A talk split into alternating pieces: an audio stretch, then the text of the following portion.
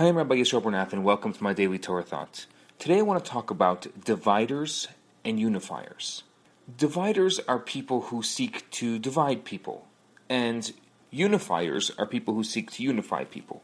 I think anyone who's studied political science or read today's headlines would realize that some people are builders who seek to bring people together, and other political leaders are divisive. They're exposing, they exploit existing fault lines, using wedge issues to splinter unified groups into factions. They're dividers. This week, since the 22nd anniversary of the Rebbe's passing, I've been thinking a lot about who the Rebbe was. I think the Rebbe was a great unifier. Now, many people know of the Rebbe's great love and vision for the Jewish people, and how each and every Jew was incredibly precious in the Rebbe's eyes. I know that vision has inspired the Chabad NDG family to reach out to every Jew as family, regardless of affiliation, regardless of background, to welcome any person who comes through our doors. You know, Jews are often divided by cross-section. Where do you belong? How do you affiliate? The Rebbe didn't let those labels define the Jews. I believe the Rebbe believed in a post-denominational Jewish world.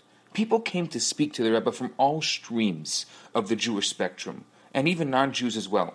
Some organizations divide between large Jewish communities and small ones. The Rebbe believed that if there are Jews who need to be served, then we as the Jewish community need to be there for them.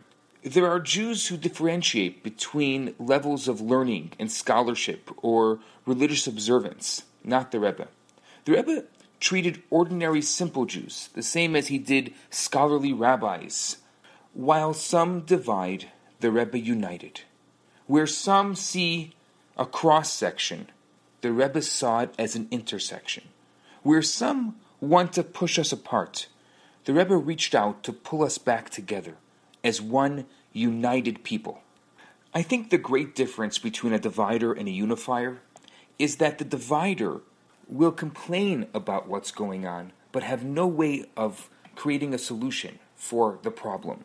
What the divider needs to understand is that if you hate something so much to the point where you destroy it, you may succeed in destroying it, but something else will be created in its place, and you will have no control over that. It may be better and it may be worse. So what a divider needs to be is actually a unifier. You can definitely disrupt the status quo. There's nothing wrong with that. Actually, sometimes in this world, in this crazy world that we live in, we need to disrupt the status quo. But you need to figure out a solution for the issue before you disrupt it. Because if you don't have a solution, the solution will be created for you and you'll have no control over it. I think in this world that we live in, it's very easy to be a critic. It's very easy to be a divider. It's very easy to complain. It's also very easy just to shift your vision, your idea, just a little, and become a unifier.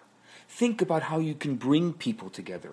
Think how you can bring ideas together. Think about how you can create a solution for whatever issue you're dealing with. Whether it's the Jewish issue that the Rebbe dealt with, or it's some other issue at work or at home, be a unifier. It may be a little harder today, but I promise the reward is so much greater in the future. I'm Rabbi Yisrael Bernath. Have a fantastic day. Hi, Rabbi Bernath here. I have some great news for you. My popular 4-week course, Kabbalah for Everyone, is available right now for free for the next 50 people who download it. All you have to do is go to www.theloverabbi.com, scroll to the bottom of the page, and you're going to see the download button right there. In this course, I talk about the Kabbalistic secrets to relationships, to wealth, to happiness, and balance. This special offer has been dedicated in loving memory of Ellie Dorfman.